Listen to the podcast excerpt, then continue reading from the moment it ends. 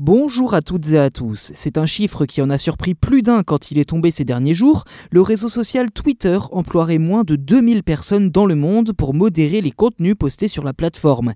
Alors que cache ce faible chiffre et comment Twitter fait-il avec si peu de personnel? C'est ce que je vous propose de voir dans cet épisode. C'est dans le cadre de l'appel de sa condamnation pour, je cite, manquement de modération de messages haineux à caractère raciste que Twitter a dévoilé à la Cour d'appel de Paris les moyens humains mis en œuvre pour assurer la modération de ses contenus. Très exactement, ce sont donc 1867 modérateurs dans le monde qui sont en charge de retirer les messages haineux, racistes, insultants ou discriminatoires.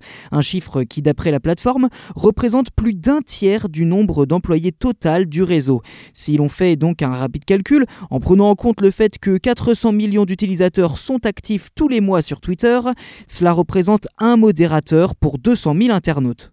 La plateforme américaine s'est défendue en expliquant que ce n'est pas en mettant plus de moyens humains que le défi de la modération sera relevé, mais davantage grâce aux algorithmes. Je cite, Nous avons constaté que nous sommes beaucoup plus efficaces dans la lutte contre les contenus préjudiciables en utilisant davantage la technologie et en augmentant proportionnellement nos équipes.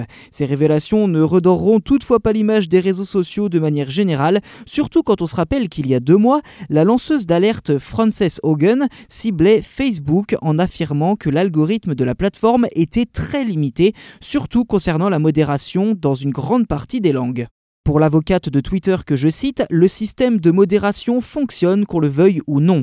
Quand la justice française avait ordonné à Twitter de fournir tous les documents relatifs à la modération de leur contenu, difficile de s'imaginer que si peu de personnes soient en charge de la modération. À titre de comparaison, Facebook emploierait 15 000 modérateurs avec un ratio d'un modérateur pour environ 190 000 internautes. Reste à savoir si la justice en restera là ou si des sanctions pourraient tomber à l'encontre de Twitter pour négligence.